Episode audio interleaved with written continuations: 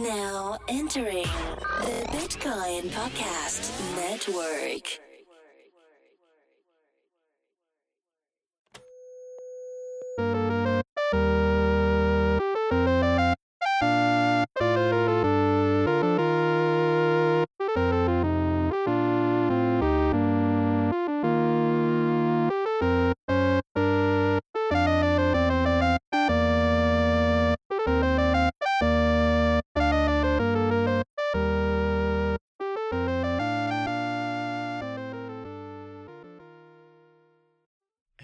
Everybody.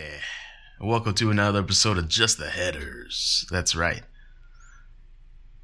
Uh, today's show uh, is brought to you by um, Quaker Oats. Uh, don't. the one uh, the one minute kind.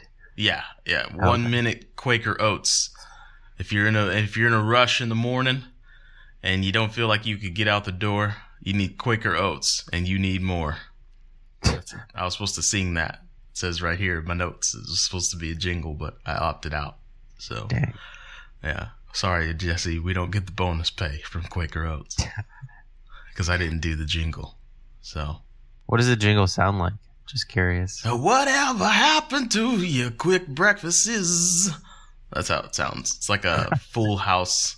I was just song. sort of say, yeah, sounds a lot like Full House. Yeah. Well, what is it? Whatever happened to your complex carbohydrates? Get them right now. Quicker oats, yeah. One minute, quick, fast, yeah. That's the jingle. It's pretty good. Yeah. Do you put Quaker oats in your protein shakes? I did that at one point. I thought I was hot shit. You like before you blend it? No, I've never done that. I just eat the oatmeal in the morning. I was like, getting all these complex carbs gonna get my muscles right. that's, that's whatever I say whenever I'm eating clean, whatever they say. I was like- hmm I was whispering to myself, gonna get my muscles right. it helps with the motivation because a lot of people don't realize not only do you need motivation to get in the gym, you need motivation while you're out of the gym to eat the, the right things that help you while you're in the gym. It's just a continuous cycle. It never stops. I had a donut yesterday after not after eating clean for like the past month and It's gonna get your muscles wrong, Jesse. Dude, I lost like fifteen to twenty pounds. Congratulations, man. I bet you're looking svelte. I'm I'm getting there. Ten more pounds and I'll be shredded. Suave. I'll be small. Are you gonna go to the the club and dance like uh, Jean Claude Van Damme did in Bloodsport? Oh, yeah, no, definitely not. Did that in my early twenties. I'm I'm done with that. Oh, so you went to the club with tucked in muscle shirt and pleated pleated pants? Because that's what Yep. Jean Claude Van Damme does. When you put a little oil on his shoulders, it makes him kind of glisten. I guess it's okay that he's in the club dressed that way. So, so, uh, anyways, uh, shit. This is just the headers. Uh, this is a show about the headlines in uh, crypto, the crypto crypto ecosystem. Yeah, the cr- crypto blockchain thing. No, I'm kidding. I shouldn't uh, belittle this.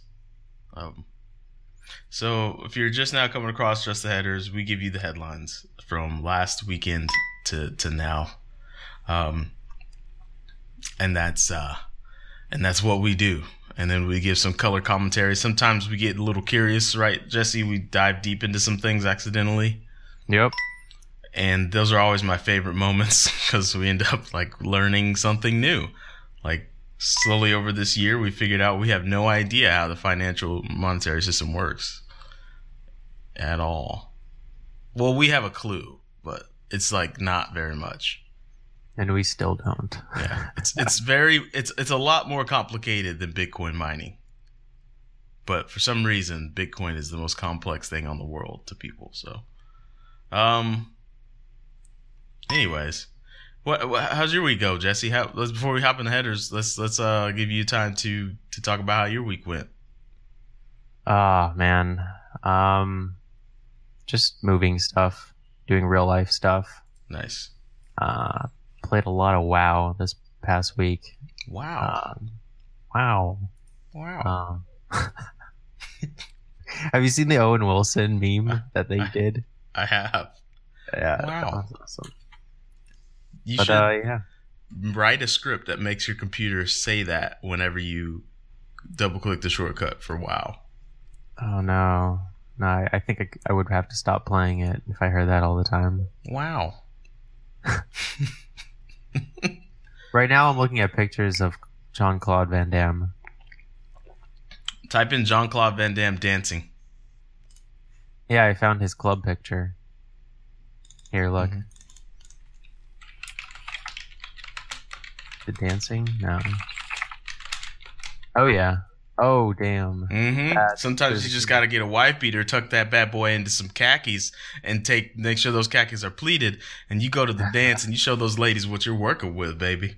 That's Uh, are they in like Vietnam? Like, uh, they are in Vietnam. You are correct. oh man, and that's not like a tank top. That's like, I mean, it looks I'm like sorry, a that's tank top. kickboxer, not blood sport. Let me get that right. Huh? Look, look at his shirt or his his tank. It's like suspenders. If suspenders were like a wife beater. Uh, let me tell you something about high fashion, Jesse, because it sounds like you don't know. but that is when you wear wife beaters. Sometimes you got to put a little buckle clip on the shoulder straps when your chest is as ripped as Mister JCVD. All right, so I heard a little tone in your voice, like, "Why is this guy wearing this crazy shit?"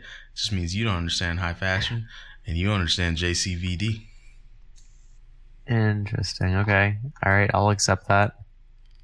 Have you ever seen a roundhouse repeated three times in a row, faster than humanly possible? Uh, yeah. When I watched his movies. Oh, oh, well, there you go.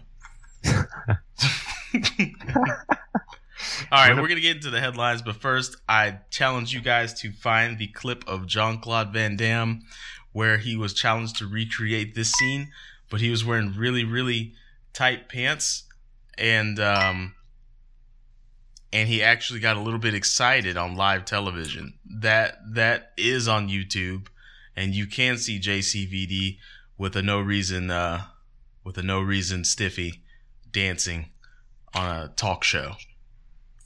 It is it is weird sight. Uh, so let's get into the. so hold up, you're sending me stuff on Slack, and I it's put it in random. and it's gonna come it's gonna come through on the show but it's okay. That's the slack noise guys for you guys that don't slack. Um, so the first article is from uh, let's see here september 15th that'd be last saturday 2018 at 9.15 utc uh, what's utc universal transcontinental? I don't know. It's just like the Mm. time at the world uses uh, so this is written by lisa heretic Grin is hard forking every six months to keep ASICs off the network. Um, so Grin is Grin is a coin. It's a thing out there. The Grin community is trying to keep ASICs away, but only for the next two years. Best known for implementing Mimblewimble, which refactors and in turn improves both the privacy and scalability of its blockchain. The developers of Grin recently released a technical roadmap that looks to keep the powerful mining hardware from being used on its network.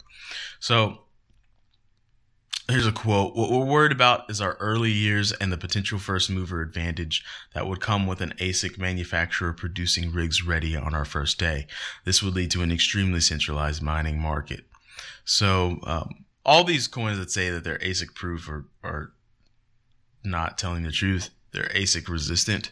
Um, ASICs to me seem like an inevitable conclusion, but this is not coming from me. Let's ask Jesse, the person who is an electrical engineer who might have a, a, mi- a slightly more educated opinion on the fact. Nope. I have no educated opinion on ASICs. Well, no, I mean it's a chip. Like it's, a, it's an action specific integrated chip. Yeah. No. I. I. Yeah. But I don't know. Like if. So okay. Okay. I guess from like a on a fundamental level, from like a basic, um, a basic electronics class, anything that you um want any any software computation that you're doing um can be translated into more hardware or any it, less hardware can be translated into more software as long as you have, um, I guess the the capability on the chip. So it's like if you want if you want to push more math onto the hardware, you're gonna have to have more hardware. But if you want to push or pull less of that that math, then I mean you're gonna have to have more software. And so like right now, we use you know you can use your CPU to like mine any any algorithm. Um, but I guess I'm not I'm not clear on the details. But I mean, if you're able to create an ASIC for like any algorithm, then I guess it's just inevitable, like Dee's saying. So it's like you put the math on the hardware or you put the math on the software. Either way, Right. it could be done. Right. So it doesn't matter how complex your algorithm is, right? You could have nested you could have nested SHA 256 to the third power, just some nasty ass algorithm, and you could still theoretically build a chip that would crunch through those numbers hecka fast. I mean, I don't see why you wouldn't be able to. Hmm. But it would just be really complicated. So then this goes to a deeper question, Jesse. Yeah. Is there ever a such thing as complete decentralization? Because there's always going to be an ASIC. There's always going to be a better ASIC. There's always going to be those that have it and those that don't. Those that don't, which means there's always going to be more computational power in a small group of people's hands. But they don't like, oh, this is a stupid route to go on because they don't like own the network. They just have a higher probability of getting more coin. So, never mind. I was going to do some large Superman 2 plot, but doesn't Mm. quite work. So, Yeah, Yeah, I mean, you're always going to have inequality. I don't think you're, I don't think blockchain is solving any of that, right? no. But you're going to have more, or I guess less extremes of inequality.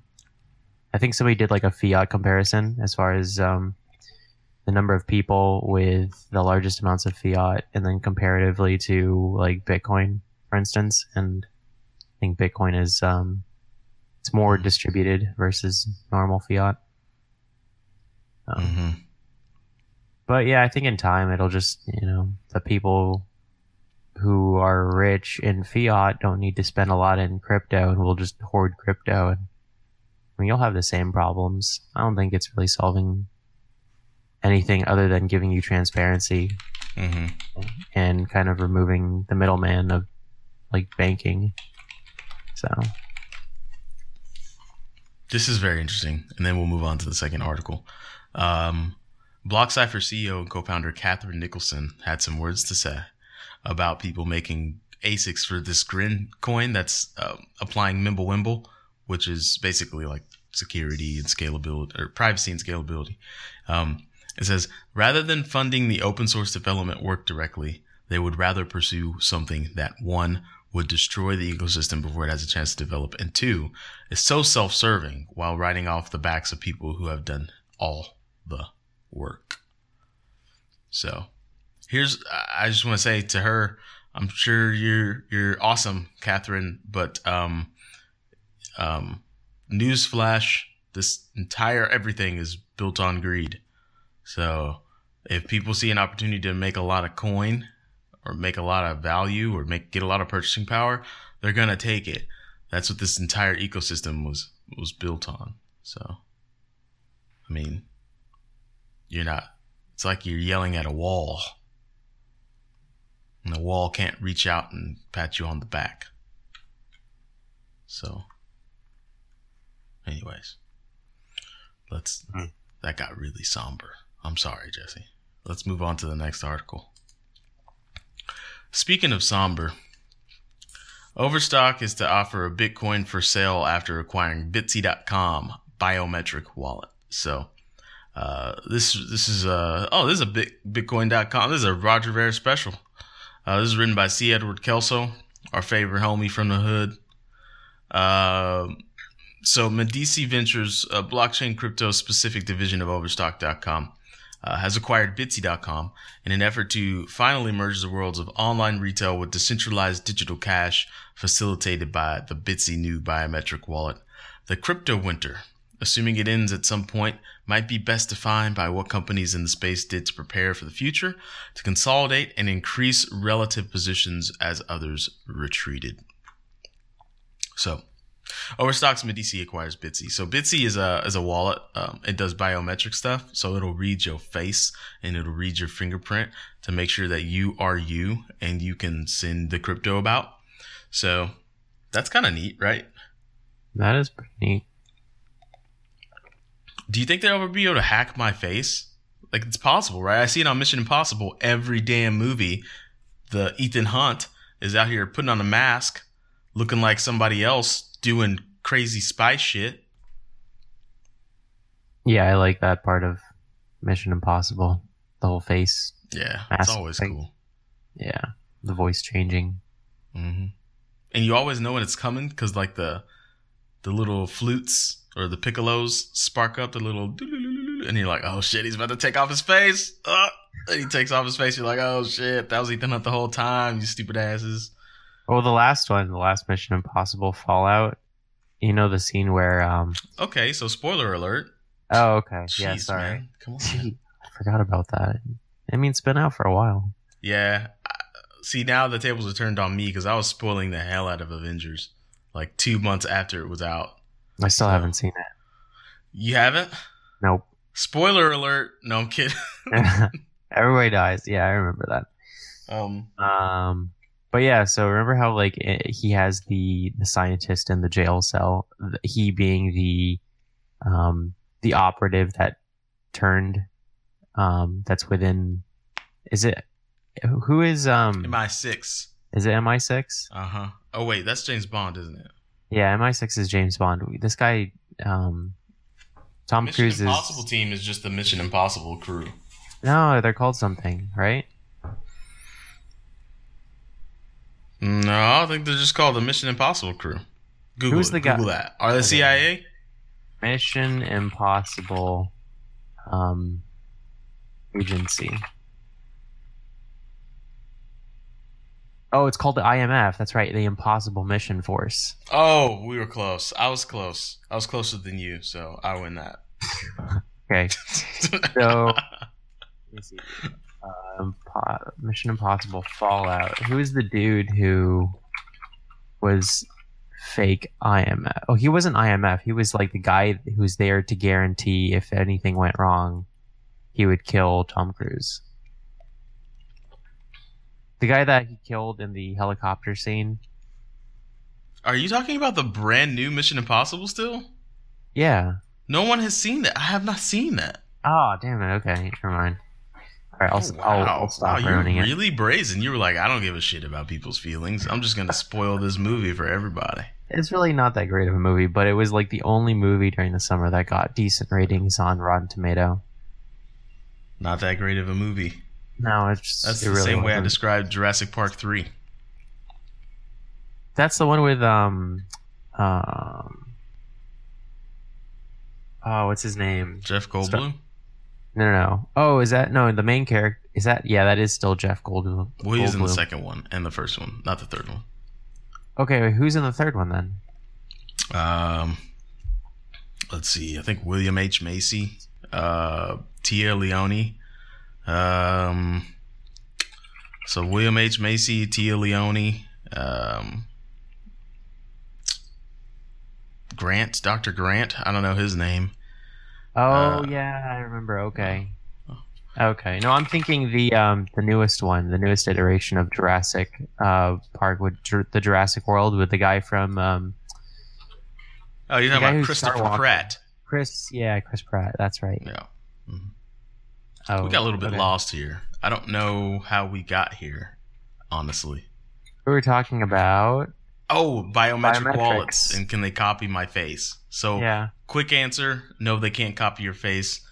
Long answer: Maybe someday, but we don't have to live in that dystopian future without emotions. So, um, on to the next article. That was a weird route. We took a weird route. Your Took a weird route right key. there. You say? uh, under Medici Ventures, the subheader is "Your face is your key." That sounds so weird. Your face is your key. Oh, here's another question. What if you go out? What if you're one of those ranty types and you go out to a bar and decide you want to start a fight and you get your face, you get your ass kicked, and your face doesn't look the same anymore? Can you not use your money? Nope, can't use your money anymore. Oh, don't go out to the bar and get in fights, get that ass kicked, because then you don't get to use your money. and that's just good life advice. Don't go out to the bar and get in fights and get that ass kicked. That's life advice from from D and Jesse. There you go. Um, so here we go. Uh, here, here's, here's here's your last article from the last weekend. This was from Sunday. It's written by Avi Mizrahi. Avi Avi Mizrahi. Uh, this is a Bitcoin.com article. Um, crazy Bitcoin Caucus, Caucus, Cassius coin there. Uh, this got a Peter Thiel, which is uh, known for his ability to think hard and invest hard. Uh, crypto versus AI dichotomy will determine the future of humanity. Um, so it's very interesting. It's almost like the first few episodes of the Animatrix, where like first we give machines the ability to think, and then we give them the ability to do, and then do and think, and then, surprise, surprise, they create their own country and economy, and then surprise, surprise, their economy is so much more effective than ours. They become the most powerful country on the planet, and then surprise, surprise, we're fighting the machines, and then surprise, surprise, Neo. Um, so, um, but anyways, let me talk about the article. From time to time, we all need a reminder that Bitcoin is much more than just an asset that can be checked on a daily price chart. Uh, Peter Thiel reveals that he believes the crypto versus AI dichotomy will shape the future of humanity, presenting us with a choice between big brother totalitarian government and a world of greater liberty. So he's the PayPal co founder and venture capital billionaire known to be long on Bitcoin. Jesse, are you also long on Bitcoin? Um, I have I have some, yeah. Well, I am long on Bitcoin. Yes. Cool.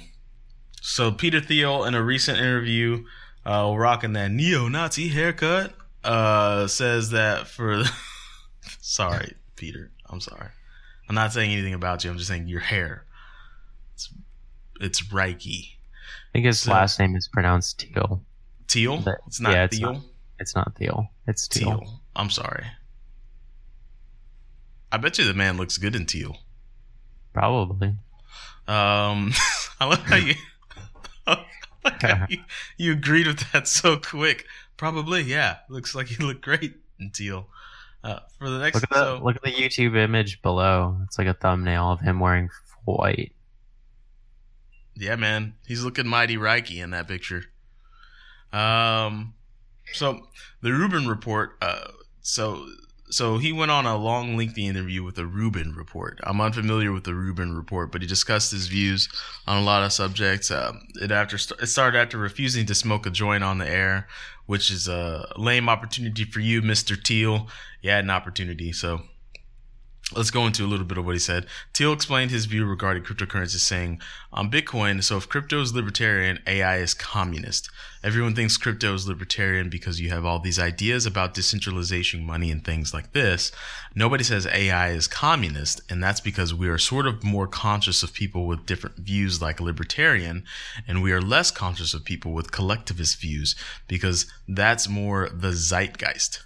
But I think the crypto versus AI dichotomy goes to the sort of question about what's the future of the computer age going to look like, and is it going to be more centralized or more decentralized? So, mm, if you had to put on your futurist cap, what do you think the future is going to look like, Jesse? I think. Well, how many years into the future? Um, great. See, I, I like the way you think, man. 250 years. Wow, that's so far. Oh my Okay, god. okay. When you're old, Everything. uh, I would 80 think say the world is from now. completely different. Uh, 80, 80 years from now, when you're 80 old, years from now. Yeah. mm, you'll be a hundred and plus. we have a different mode of transportation, maybe like a tweaked mode. We may not be driving cars anymore, or if people drive cars, that's like old school to drive cars. Because 80 years is closer. Yeah, I mean, it's like about 100 years. And in 100 years, we went from, like, you know, driving gas engine vehicles to, like, you know, electric cars nowadays and flying. So I would I would say there's going to be a new method of transportation coming down the road in 80 years. Mm. Whether it's whether it's like we don't even drive anymore and then have like multi-layer highway systems where you know if they do have flying cars or whatever then you'd have like tiered systems where you know people drive on the ground level and then people drive you know maybe 10 feet Mhm. buffer in between and then just follow the same lines on the road um, using whatever autonomous like What if we're just transporting our consciousness into different vessels? no no that's that's going to be like 250 years Oh, okay. i don't think that's 80 Okay. yeah maybe one day teleportation maybe I would I would volunteer for that system as long as they make a copy. If they make a backup of me, hmm then I would say like, yeah, like shoot my consciousness to Mars. Go for it. Just make sure you don't mess up the original copy. In fact, you know, we need some redundancy there. So do you think that the the international like scene is ever going to rule for um, cloning human cloning and reverse the decision to uh, make human cloning illegal because then we could have you know only a war. I think only a Star Trek, Star Warsian esque war would change the tides on that vote. Uh, Hmm. I think Star Wars is very forward thinking in a lot of its storylines, which is probably why it took place a long time ago in a galaxy far, far away. But I think that will cause it. Now, what I do think really rich people love is being really rich and having that feeling. So I think they'll definitely vote for cloning organs and make it hyper expensive. So Mm, yeah. you know, like when their when their kicker's about to go out, they'll just go ahead and clone a new heart and slap that puppy on in the old chest and keep it moving. There was a Netflix TV show where some guys like brought back from wherever they store like the database of like human conscious uh, consciousnesses, Mm-hmm. and then uh, he like is a he is a detective for a really rich guy who has like you're saying the ability to um, transfer his consciousness to a cloned body. Mhm. Have you seen that? It's on Yeah, Netflix. yeah, yeah, yeah. Um, it's called Altered Carbon. That's the one. Yep. It was really That decent. pretty cool. It got really weird, and like I was watching it with my parents when I went to go visit them one time, and Yeah. a whole lot of sex scenes. So that was Ah. always fun. It's like, oh, yeah, he is straight up giving it to her hardcore. I did not see this scene coming up. I apologize, parents. oh man. Uh, it, and I love how Netflix knows that it's Netflix, and the sex scenes are like, damn. It it makes Skinamax look like pieces of crap. When I was a kid, it was all the rage. If your friend had Cinemax, you go over spend the night over there, and you're like, "Oh, I'm about to watch some Skinamax, baby." But, but Netflix just takes that and says, "Look, anytime, any day, Skinamax, go for it." All right, um, let's let's go ahead and it's your turn, Jesse. These are good Wow. articles, by the way. I like them. You do At least the thought so. weekend articles. You know, I was taking my inspiration from you when I was picking these articles. I was like, you know what? I'm gonna go through the articles. I'm gonna curate them this time, and I think that Jesse would like this. So Yeah, those are those were satisfying to read. Uh, talk about. Um. All right. So moving on to Monday, first article of the week. LG's mobile arm to trial blockchain payments for overseas travelers. Written by CoinDesk, Daniel Palmer, 306 retweets and one Reddit share. LGU Plus, a South Korean cellular carrier owned by the nation's fourth largest conglomerate, LG Corporation, is launching a blockchain based overseas payments service. Announced Sunday, the trial effort will see the company working with partners in Japan, Taiwan, and the U.S. to offer users of three mobile carriers cheaper and faster payments when traveling internationally. Expected to launch early in 2019, the system is based on a blockchain cross carrier payment platform provided by project partner US based TBCA Soft, according to the Korea Times.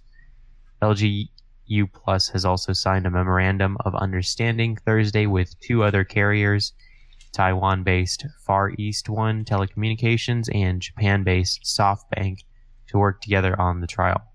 The service will enable LG U Plus subscribers to make purchases at select retailers using their cell phones when they travel to Taiwan and Japan. Similarly, the user of Far EasTone and SoftBank will be able to shop via phone based payments when traveling in Korea and Japan. That's cool. So your Mhm. phone becomes your international credit card. Yep. That's cool. Yeah, it is. That's the future that we're living in. This is the thing that Corey says a lot, and this is just going to be a decent plug for some of the things Corey says is that uh, the best way to get in this industry and to and to solidify the fact that you will have significant wealth in the future is to learn how this technology works and learn how to apply your skill sets to how the technology works. Like there's no doubt this stuff is going to be mapping it's it's programmable money. I don't know if I could say that any louder. I've been saying it loud for 4 years now. It's programmable money, which means that there's a lot of savvy people right now thinking up savvy ways to program a network of money, an internet of money. It would, you know. So, so, so take it like this: the SMTP expert in his business, whatever business it was back in the day, was probably making fat stacks, chilling in the offices. Like, I can't believe people don't know how how email works. It's so damn easy right now. Like, be that guy. That guy 20 years ago is who you could be right now, learning all these protocols and stuff. So, public service announcement. I'm off my soapbox now. So, there we go. Your takes turn, a lot of Jesse. time. Huh? It takes a lot of time. It does. It's not something simple. Um, treat Bitcoin like Switzerland does. Zimbabwe finance minister tells central bank. This is an article on Cointelegraph by William Suberg with 14,717 total views, 527 total shares. Zimbabwe's new finance minister said the country should embrace Bitcoin at state level in a manner similar to Switzerland. Local media outlet IT Web Africa reports Monday, September 17, citing the Swiss central bank's investment, quote, investment and understanding in Bitcoin. Mthuli Ncube said he would call on the uh, Reserve Bank of Zimbabwe to follow in its footsteps.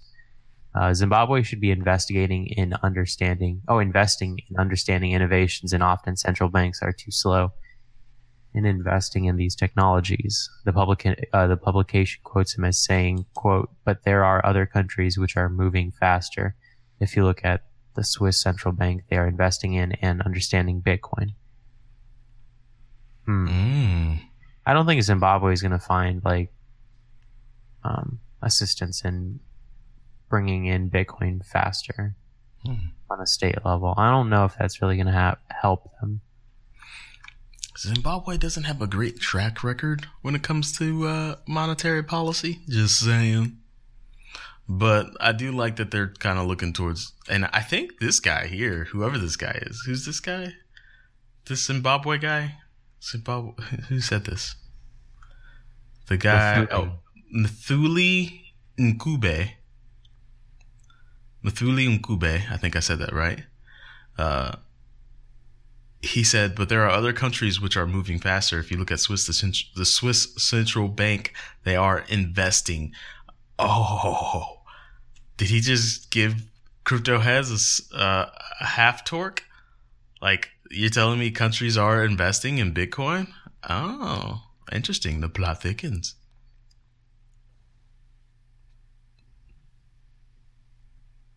That was awkward silence, but I, no, I, I'm trying. I'm trying to see if like if that's really true or if that's I don't know. or he's just talking out of his ass. Yeah, I mean, that's what the quote says. But here's the thing, though, is that I get a little Negro domacy sometimes, and um, I've thought the price fluctuations this year are uncharacteristic of how they've been in previous years. So there's there's new investors in the game, and they're not doing things typically. That's all I'm saying. And then at the end of 2017, you were seeing these 10 and 20 billion dollar buy orders go through, like over a night. Sorry, you'll see 10 or 20 billion dollars in volume overnight. Like that is a lot of money, man. So shit's moving, man. It's moving differently, man. It's out. It's moving. Hmm. Anyways, this last article's on you.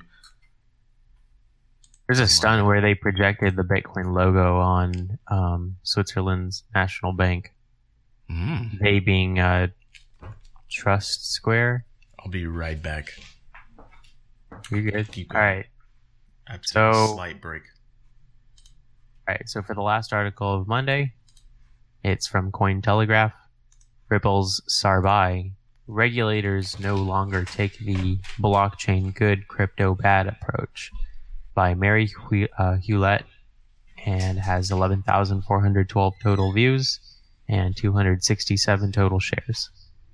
Ripple's Sagar Sarbhai, Sarbhai has said that he believes uh, blockchain tech technology and crypto assets are now being tackled more holistically by policymakers in an interview on CNBC Markets Today, uh, September 17th. Sarbhai, who is head of the regulatory relations for Asia Pacific and the Middle East at Ripple, said he thinks that regulators are no longer taking a compartmentalized approach that takes distributed ledger technologies such as blockchain in isolation from crypto assets themselves. As the interview subtext implies, regulators have historically approached decentralized cryptocurrencies with circumspection or otherwise outright hostility, while remaining more receptive to the potential benefits of blockchain. The prevailing sentiment used to be that the technology can bring major advances, advantages to legacy systems across diverse industries, as well as to the world of finance. But Sarbhai today said he believes the tide is changing.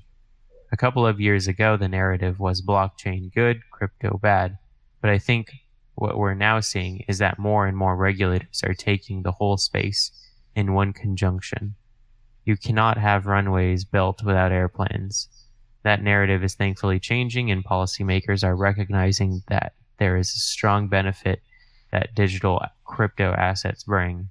So it looks like they're making, well, they being um, policymakers. I'm not sure if it's maybe policymakers in Asia and Middle East regions, um, but the policies that they're thinking about implementing seem like they're going to be more crypto friendly to the actual tokens, seeing as they're the actual medium.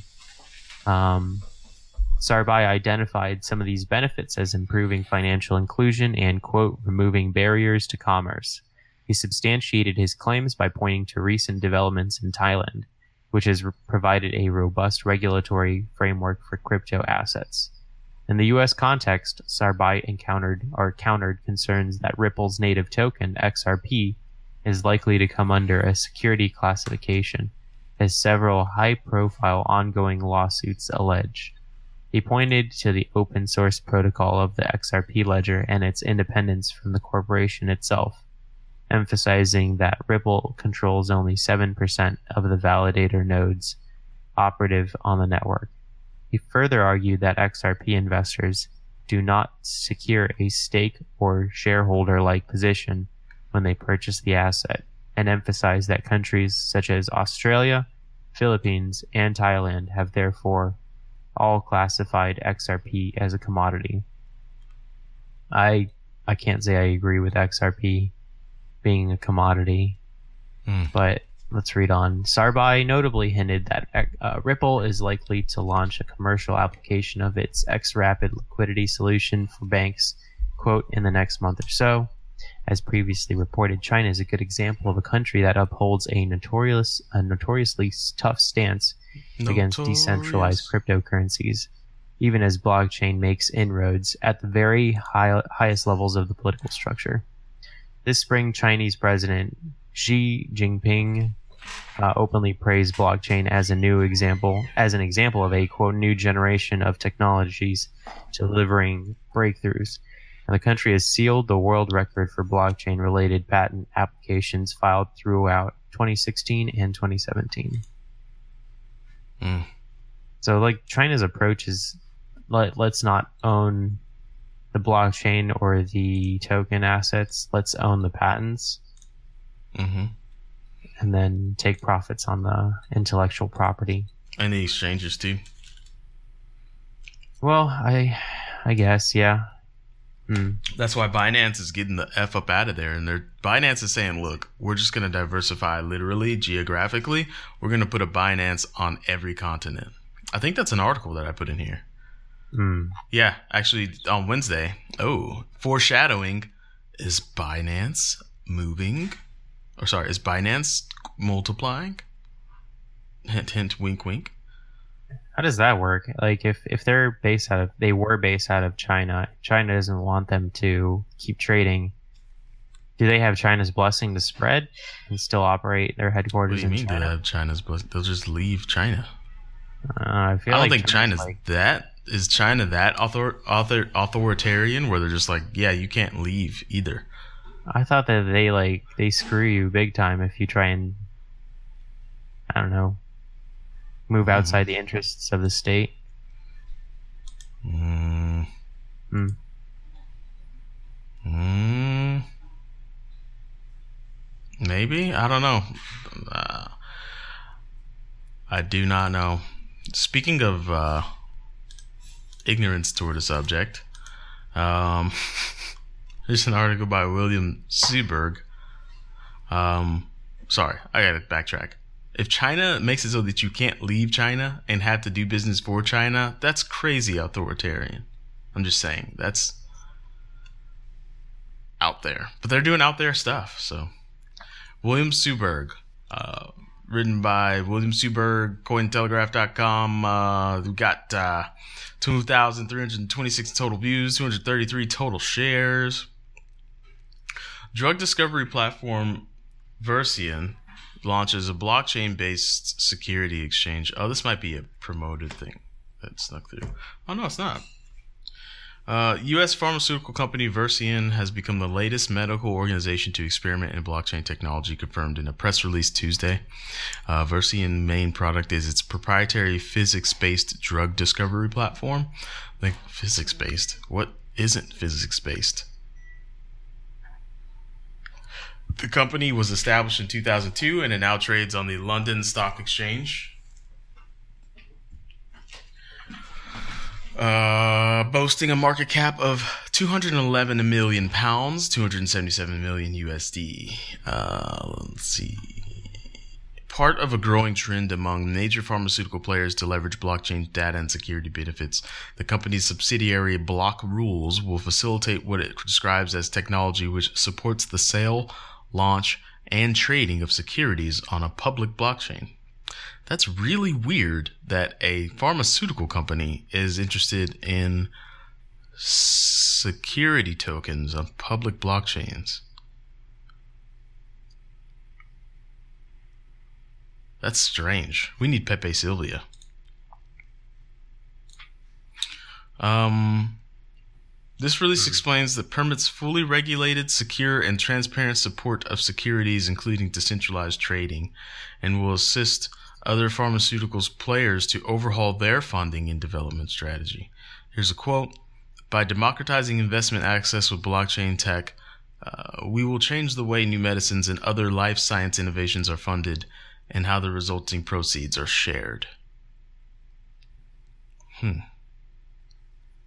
This is a this is a noggin scratcher right here. This is a head scratcher. Right, right here. They want to open up drug funding to the public and they want you to be able to see the flow of money in a transparent way. Do they want to open up drug funding and make it look like stock investing to average Joe? So, like, if I Ooh, invest in a new creepy Tylenol, weird. I don't like this, man. This is, I don't know. that, that doesn't make me feel right in my stomach. Like, wait, Like we Well- shouldn't be investing in drugs like Tylenol as like stocks. I don't know. we shouldn't be, but we already do that in America, right? Like, a lot of these drug pharmaceutical companies are public. Big Yeah, but- pharma. It's it's all the drugs. You don't like invest in individual drugs because you know the chances of an individual drug failing are super high. So it looks like pharmaceutical companies are trying to mitigate their losses by by painting drug investment as a uh, lucrative thing for average Joe, when in reality that's where I believe pharmaceutical companies take their biggest hit. Mhm. on R and D research, right? developing new drugs. Exactly. So if they're just trying to, you know, spread their losses to stupid investors, this is stupid. I don't like this. Mm. I don't think I'm a fan either. I don't think I like this. doesn't sit well in the gut. I'm glad I picked this article t- to bring the somber mood. so, speaking of things that just don't fit right in your stomach when you hear them, here's another article by William Suberg. Chinese blockchain fund plans to raise $13 million for Japanese yen stablecoin. No. So weird, right? Why Another. Chinese blockchain fund trying to make a Japanese stable coin? This is it's so That's weird, dumb. right? This shit is getting so bonkers. We need Pepe Silvia. So the Chinese interpreter, sorry, the Chinese entrepreneur in charge of 1.5 billion blockchain fund will seek to create up to three new stable cryptocurrencies pegged to various fiat currencies. South China Morning Post reports this on Tuesday, September 18th.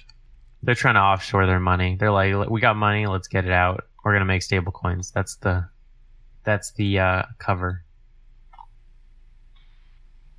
Know, man. It's just the, the space is getting so old school, grimy, but See, Yeah. the move comes at a time when China's crackdown on cryptocurrency has never been more forceful. Authorities last month blocking hundreds of foreign exchange websites and scrutinizing any activity considered to be promoting the industry. So it's like people are trying to trade their money out of China now that they've made. Hmm. These are just efforts to move money out. Look at look at this quote.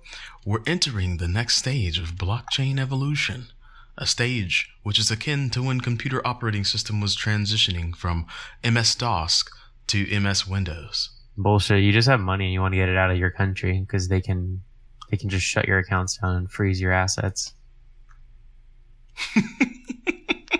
Tell them like it is, Jesse. It's like you live in a shitty country where China can just step in and be like, "Oh no, we don't like that you made that much profit, and you're not going to give us any of it, and you're trying to move it out of the country." I love how pragmatic you are. I would watch a crypto judge show where you're the judge. It'd be Judge Jesse. and like you all these projects come up to you and they're like, "We're trying to do this," and you're like, "Bullshit, yeah, bullshit. Your country sucks at stuff. You're trying to get your money out. Guilty." Psh. guilty. Take your crypto and help some poor people. Judge Jesse. Bow, bow, bow, bow, bow. I would literally, I would watch that show. I would. Stablecoin coming out of Uzbekistan. Bullshit. Guilty. Down, down, down, down. All right. There was a uh, there was a release on CNN. I don't know some Google News alerts saying Pompeo threatens Iran. Uh, quote: They're going to be held accountable. Secretary of State Mike Pompeo issued a stark warning to Iran Friday, telling CNN that Washington will take direct action against Tehran for any attacks, even those using proxy forces against U.S. interests. Hmm. That's bad. Anyway, that's just a side news thing. I don't know why the U.S. is. I don't know. I I can't. What's up? You sound like you're, you, you said you can't even right now. I can't even like people go to Iran. Like there's a lot of YouTube tourists, people who fly all over the world, and they one of the places that they went to was Iran, and Iran's really chill. And like even if you're American, they're really nice to you, and they feed you a lot of good food. And no, their their their country is really beautiful right now. Like they have a lot of like they have a lot of uh, historical buildings that are really really old. Like uh, Mhm. I just don't think the U.S. should. I I don't think that I. I don't know. Again, I don't really know foreign policy very well. What Iran is doing right now, but it seems like as far as your average Joe in Iran, they really they're really not doing anything. Like don't don't fuck up like the Middle East by trying to go to war with Iran, U.S. Like that doesn't make any sense. Mm. So what you're saying is that the Twitter and the YouTube life of Iran is painting it as just like a chill spot where just there's just chill people doing everyday stuff, just bros and chicks. Well, just like everywhere in the world, it's just it's pretty like they're they're pretty nice to people everywhere you go, and Mhm. Iran is no different. The U.S. just has you know like it's difficult to go to Iran. So what you do, like I don't know if you know about the process, but you actually have to, um, like I guess go to the embassy of Pakistan in D.C. and then petition uh, for a visa to Iran by traveling as a tourist as part of like a tourist group just to get Mm. in the country because we can't actually go to Iran directly. And wow. uh, but anyway, once you're once you're in Iran, it's pretty much like good food and nice people and cool historical sites. So yeah, I mean, I don't know much about Iran, so yeah. Looks like Turkey. I don't know, kind of like just your average Middle Eastern country with like shawarma or whatever. I don't know. Maybe uh, yeah, just Middle Eastern food. how did we get onto this? What were, what were we just talking about? What were we talking? Oh, we were talking about Chinese stable coins, Chinese and Japanese stable coins. Yeah, and then I got a news alert, and Oh, okay. I don't, I don't, I don't think the U.S. should go to war against Iran. That doesn't make any sense. Yeah, that's not very not that's not very it doesn't make very much sense. But the last time I checked, uh, have you looked at who's in the White House right now? So Yeah, that's what I'm thinking. Like, if he goes to war with somebody, like I don't know, that would help his. It would help, maybe. I wonder if it would help. I'm not too sure, but let's let's let's let's uh speaking of wars we shouldn't get involved in. The New York Attorney General reports false crypto fault report false crypto ex- sorry New York Attorney General report what this is weird New York Yeah, yeah, yeah. Attorney General report Report false, false crypto, crypto exchanges for manipulation risks. Yeah, for manipulation risks. Jeez. I'm literate. I swear I am. This has 269 tweets and one Reddit number. This is written by Nikhilesh De. Uh, the New York Attorney, the New York Office of Attorney General, OAG, has released a report on cryptocurrency trading platforms, finding that many are vulnerable to market manipulation and referring several exchanges to another agency for potential violations of state law. The NYAG's, and why does this thing have so many abbreviations? NYAG, OAG, ugh. Inquiry has launched in April, seeking voluntary participation from 13 of the world's most notable trading sites, including Coinbase. Oh wow, dang, they're swinging, swinging at nuts. Uh, the, the they reporting Coinbase, Kraken, Bitfinex, Bittrex, Binance, among others that are. Uh, ooh, New York is swinging at nuts. No, they're not suing. It's it's a, it's about um Yeah, I know. They It's- just yeah. they're just saying like they're trying to like tattletale on nothing really, but that's what they're doing they're trying to they're trying to say put some more tools in to prevent market manipulation in the third paragraph. hmm The newly released Virtual Markets Integrity Initiative report drew issue with a number of practices put in place by the exchanges, including methods for monitoring and preventing market manipulation. So there you go. Here's a quote The industry has yet to implement serious market surveillance capac- capacities. Um, gee, I wonder why surveillance could be the keyword in that, akin to those of traditional trading venues to detect and punish suspicious trading activity. The NYAG report contended the platform cannot take action to protect cus- customers from market manipulation and other abuses if it is not aware of those practices in the first place.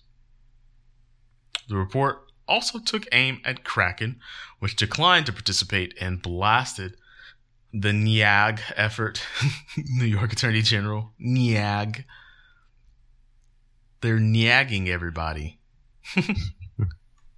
could. Here's uh, what Jesse said. By the way, the CEO of Kraken looks just like Corey.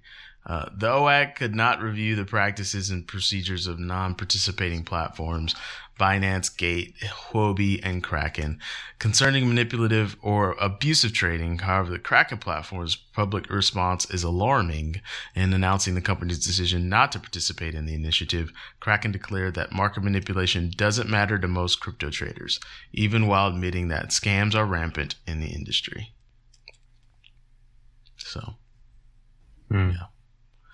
It's crazy how like like it seems like regulate sorry pu- punishment for organizations is so subjective, right? Like every other month, you'll see an article come out about like how some large bank was doing like um, fraud, right? Money laundering. We had Wells Fargo who was committing fraud, super duper fraud last year. We've got this guy in Germany who there's 240 billion dollar money laundering like fraud scheme. He just like upped and resigned last week. He said, "Shit, I'm about to go to jail. I need to go. I need to resign." And so it just seems like it's very subjective. You know what I mean? Like Yeah. the, the like the fraud goes down and the scams go down.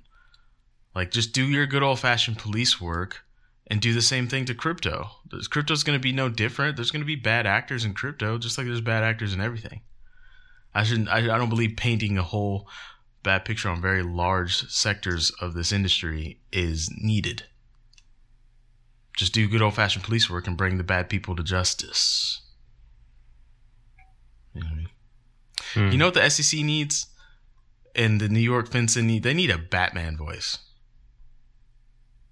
for the whole crypto community. They could just go into like meetups and go, "Where are they?" And then people would say like, "Oh shit, they're using the Batman voice. Uh, the bad guys are over there." I mean, that's pretty much how Batman works, right? He finds the guys, "Where are they?" Brr. And then they're like, like, "Oh, the bad guys are over there." Thank you. And, you know, ties them up. Anyways, yeah. So SEC get a Batman voice. Uh, I'm open. You can hire me. I charge fifteen thousand dollars an hour for my Batman voice. Oh, there's more to this article. Sorry, here's a quote. Coinbase says, uh, "This is uh, Lempres. Uh, he is the. Let me see. Let me see here. Coinbase's chief policy officer, Mike Lempres, uh, he said, when Coinbase executes these trades, it does so on behalf of Coinbase consumer customers, not itself. So they're basically denying proprietary trading for Coinbase, which I think kind of rolls into fractional reserve banking, right? Um, and Eric Voorhees also tweeted, those kinds of people never seem to realize their behavior is what led to the breakup. New York is Oh god. So so Jesse so let me give you some backstory. Jesse Powell, the CEO of Kraken, basically said that the New York financial environment is like a, a, a bad ex. Like they break up with you and then they like keep track of you and don't want you to grow and don't want your other relationships to grow and they always do stuff to kind of sabotage you. He said that's what and then so Eric Voorhees said, and those kinds of people never seem to realize their behavior is what led to the breakup. New York is going to lose its position at the head of global finance if it doesn't change soon. Keep up the good work. And then, yeah, so the, what you're seeing is people with a lot of money telling organizations that are scrambling for a lot of funding from their uh, head honchos to S their D in public. It's very awesome. So. I wouldn't follow in their footsteps though, because Eric Voorhees and Jesse Powell have fuck you money on order of billions. So um, don't do what they do exactly. So, um, anyways, um, next article. I think t- it's your turn, honestly. Yep. All right. So, articles for Wednesday. First article Binance, our favorite exchange, reveals plan to launch crypto exchanges on almost every continent. Written by yeah. Wolfie Zhao. So, this is the article you're talking about. Mhm, mhm. So, one of the world's largest crypto exchanges by trading volume wants to set up fiat to crypto trading platforms on almost every continent.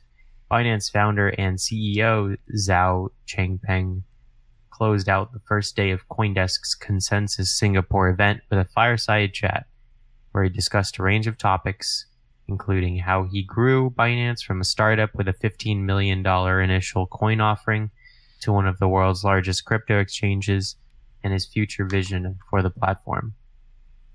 During the conversation with Coindesk's Pete Rizzo, Zhao indicated that by this time next year, he wants the company to launch five to 10 fiat to crypto exchanges, with ideally two per continent. These plans fall fall in line with Binance's current efforts to roll out an exchange in Singapore that supports local to fiat local fiat to crypto trading trading services. Having conducted closed testing on Tuesday, uh, CZ said he hopes the platform could be up and running within months, though he added that working with banks and regulators is much harder than just with cryptocurrencies. Noting that this move appears to be a reversal to what Binance has been known for, for which Mhm. is its crypto to crypto trading, Zhao admitted that the market crypto crypto market capitalization is still significantly lower than traditional financial instruments. hmm Fiat is still where all the money is in, and we've got to open that gate, he said. Hmm. I like I like this guy though. I really do. I think it takes a lot of cojones to build an exchange when several exchanges exist, like and to make it number one in like less than a year. That takes some cojones. And now he's like he's basically force feeding progression onto the incumbent financial system with moves like this. He's like, oh, okay, your country doesn't like it? Cool. I have eight other countries that I'm in that are doing just fine, and they're going to get ahead of you if you don't start to allow easier on ramps from fiat to crypto. So, your move, oldies. And he's young too, right? And CZ like in his 30s, mid 30s? No, I'm not sure. He looks young. Maybe that's that Asian thing. They say Asian black people don't crack. Until we do. Yeah, you're like 60 something as a Chinese woman. You just look like you're Yoda. Did you say old Chinese women look like Yoda? Oh my god, you can't you can't say that. No, it's just like it's like immediate. Like they they look like they're young from like you know when they're born till they're like 50 something, and then like when they turn 60 something, it's just like boom, they turn into Yoda. Oh god. That's so funny because it's true. Yeah. Oh. I'm glad you said that, not me, because you're Asian. You can get away with it, but I can't. I don't. I don't think black women age. Like if you look at Angela Bassett, well, half of that's plastic surgery, uh, but like they just. Are you googling Angela Bassett? Is that what that clicking No, I'm clock's on? googling like old black women. No, at some point, at some point they do the same thing too. I think it's everybody. Yeah, Everybody gets old, right? yeah, but like I feel like black people they age well, and then so do We have good skin. Asian That's what we're people. blessed with. We get great, great skin, fortunate, mixed with some social strife. And that's our life. It's like, oh, skincare products really, really work for us really well. But at the same time, if we're holding a brush, we might get shot by a cop. So Mm. that's that's the uh that's the old scales balancing, I guess. Great, blessed with good skin, cursed with uh getting shot by cops. So, ooh, did that hit too close to home? I think Mm. it. I think that had too close to home. I think we should. I think we should. I'm not sure. Uh, well, uh, this is your week, so I want you to do the transition. You skipped the article, by the way. You skipped the first article. Um, But do we need to talk about that? Because we kind of talked about that in the other article. I think it's the same thing. Eight surprising findings from New York's Virtual Markets Integrity Initiative, because that's what it was called. It's called the Integrity Initiative. Mm, In the last article that you read, that had what to do with the OAGC. It's the same thing. The New York State Office of the Attorney General (OAG) sent an extraordinarily detailed questionnaire to every cryptocurrency exchange that traded in the state. Some platforms, such as Kraken, rebuffed it, rightly interpreting the initiative as a phishing exercise designed to further regulate an already tightly regulated industry. Blah blah blah.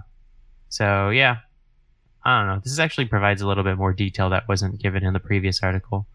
Um, So let, let me read some of these. So, um, ah, that's interesting. Oh yeah. So- Wow, these are actually really good. Okay, so 20% of all trades on Coinbase are file are filled by Coinbase themselves.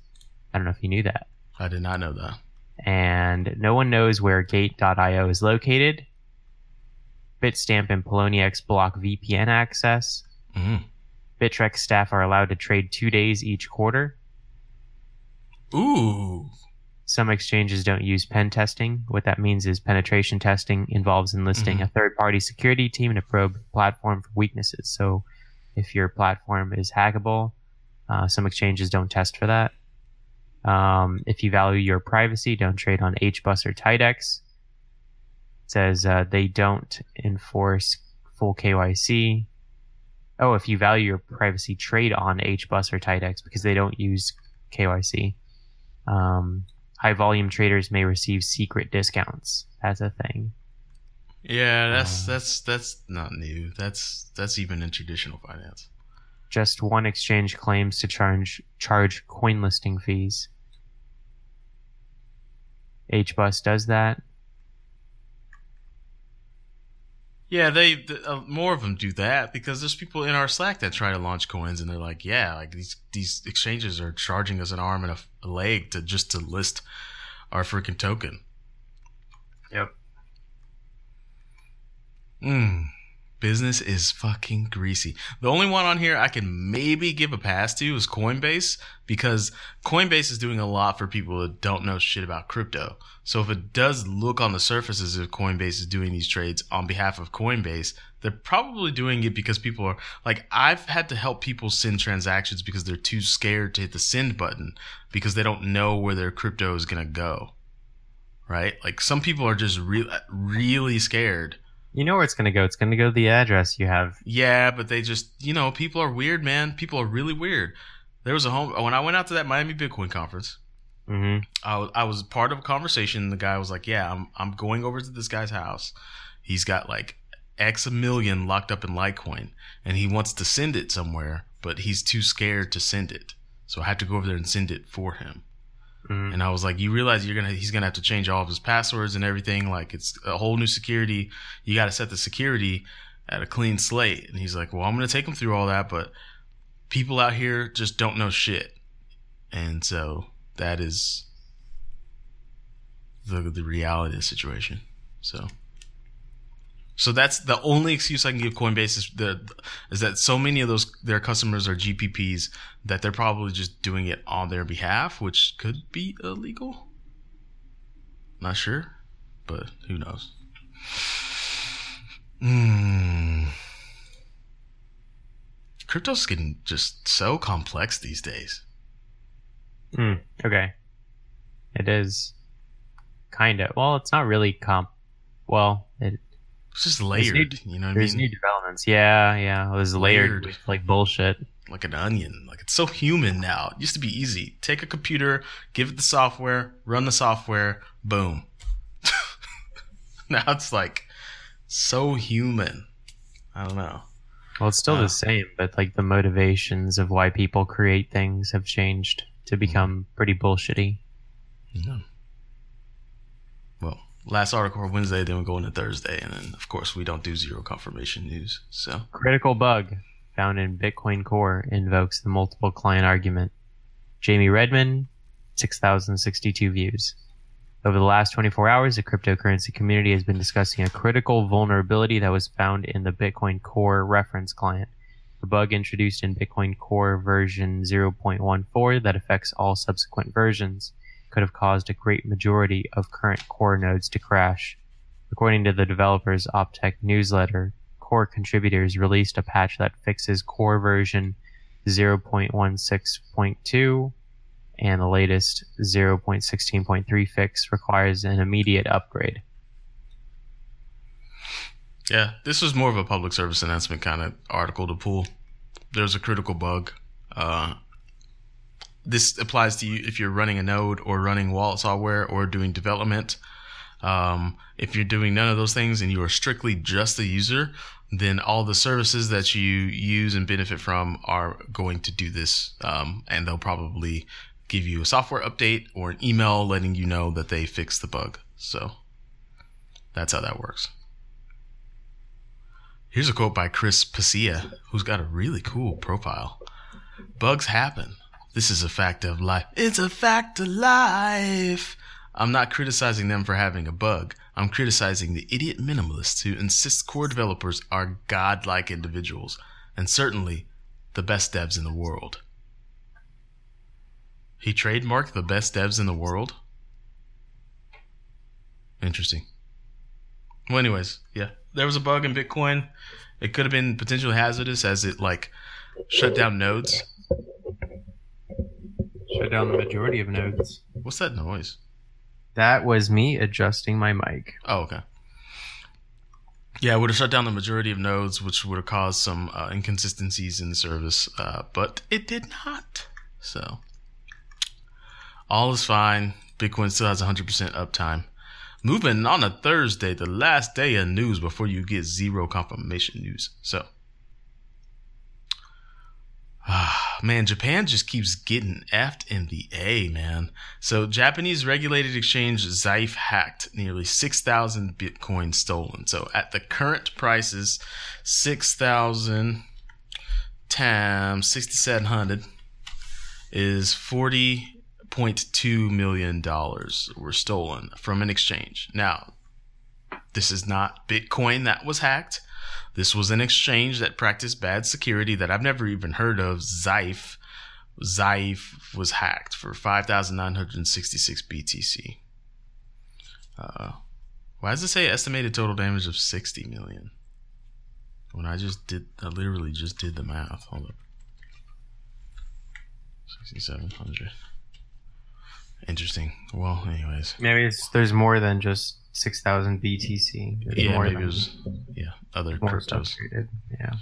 Uh, here's a quote. Some of the deposit and withdrawal hot wallets were hacked by unauthorized access from the outside, and part of the virtual currencies managed by us was illegally discharged to the outside. It is estimated the total loss due to damage is equivalent to about 6.7 billion yen. Uh, whoa. Okay, there was Mona and Bitcoin Cash. So, um, well, I'll start it and you finish it, Jesse. If you don't have the private keys, You don't have your ownership. there you go. No private keys, no crypto. That's the way it works. Doesn't matter. All the way across the board. Even with, I'm going to put this in quotations, trusted entities like Coinbase. If you don't have the private keys, you don't have the crypto. Now, Coinbase does offer a service where they will export to you your private keys and then you can then sweep your crypto out of it. But, um, I haven't followed up on that service in some time. So, hell, I haven't even done that in years now. So, uh, fuck. But yeah, Coinbase does give you your private keys. So that's the the whole thing we're pushing here is with crypto you have options. So like a bank has the private keys, you can't do shit. But Coinbase they'll give you your private keys, you can take your money out of there if you want. So uh sorry, that article was written by Kevin Helms. And moving on. We're gonna kind of wrap this one on you guys. We've been going for a while, but it's been a fun episode. I really like this episode. Wait, so before you said that, Coinbase actually gives you your private key? Yeah, yeah, yeah. They have a service on there. You're talking about the vault? Huh? You're talking about the vault? Mm, no, I thought they stopped the vault. I don't know. Let me see. I'm just curious because I didn't know that. Um, Coinbase private key export. there's a vault. Uh, I can create. Oh, create you a can vault. still do the vault. Um, how do I get my private keys?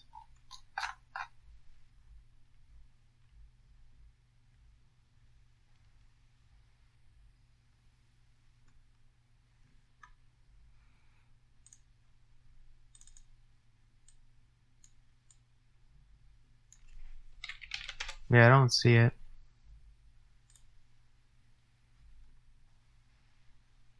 Oh.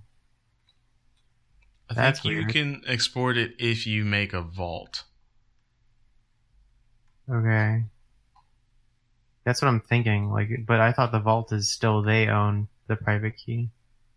until you export it, and they do. It's a it's a it's a multi sig thing. So if you start an individual vault, it's like a two of three multi sig where they have the second and the third is I think either burned or something like that, or they like yeah this the third is burned, I wouldn't want to share it with them. and then if you do a group one, it's a three of five multi sig, and they have or n of however many. You know, if there's three people that hold the keys to the vault, then it would be one, two, three, four of five, and then Coinbase would have a fourth, and then the fifth private key would be burned. So.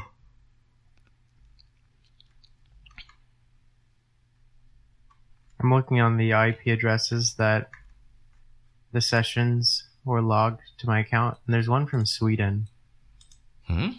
And I wonder if if that was if that was me on a VPN or That's you on a VPN. Because I don't ever like everything else is from the US besides that one session which was from Sweden. I wonder if my account's been compromised and I don't know it. And they're just waiting for me you to might want to look into that, homie. Yeah, I'm gonna check that out. Um, so moving into the second article on Thursday, and then we'll wrap this. This article is kind of dense, so I would heavily recommend you follow the link in the show notes and check it out because it is actually kind of interesting. It's something that we touched on with the guest about two months ago about um, governance, blockchain governance, on chain, off chain, um, different voting protocols, and all the such. So this article was written by a guest author. Um, it just says guest author. They choose to remain anonymous. 4,634 total views, 237 total shares. So, since Bitcoin's introduction in 2009, there have been several attempts to include a decision making process as part of the rules of a blockchain. This is called on chain governance, a formalized way in which a group of people can make changes by voting through protocol. The, the, purpose behind it is to provide a clear cut path to consensus. Uh, what are some examples of people using on chain governance? It can include, but is not limited to, the following three topics changes in the existing protocol and parameters of a blockchain, retroactively making changes to the state of the blockchain, distribution of subsidies when relevant. So, Cointelegraph has interviewed several cryptocurrency projects such as Decred, Dash, BitShares, and Steemit to see. What's funny is that BitShares and Steemit are made by the same guy who also co-founded Dogecoin, Dan Larimer, who's a fucking genius and hard to get like hard to get a hold of this guy. Fuck. So, anyways, uh, to see how they address the various facets of blockchain protocols regarding on-chain governance. So there's a there's like a there's a neat graphic on here that you should probably take a look at. Uh, has the consensus mechanism, what the voters are, the areas of the votes, the block creators, and protocol upgrades. Um, and it just kind of breaks down like how each one of these protocols and these cryptocurrencies um, manages on-chain governance. Um, and then it also defines consensus mechanisms, voting mechanisms, uh, block creators, protocol upgrades. So you you might want to take a look into this article. We're just trying to wrap. We've been we've been going for a while, so.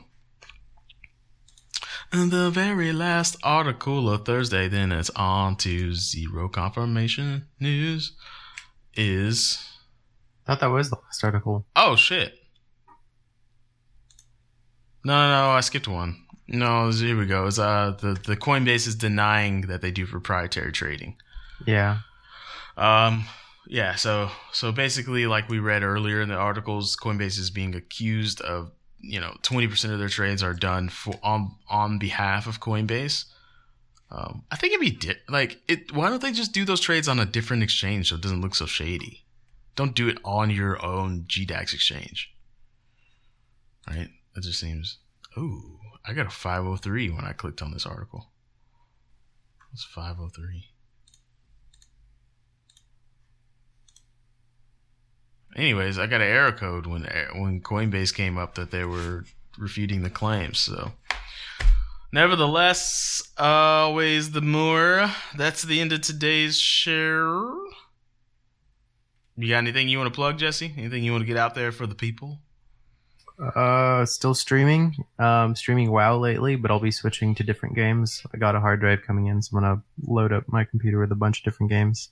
If you guys want a game to be played, just hit me up, and then I'll I'll try your your game. Yeah, man. Jesse plays the games. It's pretty good. Battlerite. You're pretty good at Battlerite. I'll give that to you. Thanks. Are you man. good at Overwatch? No, no, that one's that one's difficult. Overwatch is difficult. I mean, this you can't really carry that game like super well because there's too many people, right? It's like five or six people on your team. Mm-hmm. The closer you get to like just two or three people, like I can carry, but it's like five or six. I'm not good at carrying that. Carry sounds like such a bad term. It's not. It's not, but it seems like it's like mm, it makes me feel bad if anyone ever calls me a carry because it's like I don't want to carry the team. That's not like usually if you're carrying the team in other sports, it's a bad thing. See, like, like I, I like playing like if I'm a healer, like if I'm playing Mercy or if I'm playing in Battlerite a healer. Like I like playing with a DPS that can carry just as the DPS. Like if I die, there's a good chance that they can one v two. Like that's nice. It's like insurance. Yeah, yeah, that's true. And it also makes your life easier as whatever you're playing because you don't have to try so hard because they're just they're just on it, man. Like you you could be a carry doing range DPS in battle, right? You were that good the first time. I smoked that guy. it was like my first time playing. He stopped playing afterwards. You killed, Uh, killed the fire within him. he stopped playing. Yeah, he'd been playing for like two or three days, and then you played for like your first day and swamped like Ten minutes into the down. game, I was mopping him. I'm Yeah. sorry. I'm sorry, guy. I had never played that game before. It's a fun game though. Um, Thanks. Like sorry, I totally got distracted there. Sorry, audience. Thanks everybody uh, for listening to another week of the show. Jesse, it's on you. You you bring us out. All right. Thank you, everybody, for watching Just the Headers. We appreciate your listenership, and we'll see you in the next one. Peace.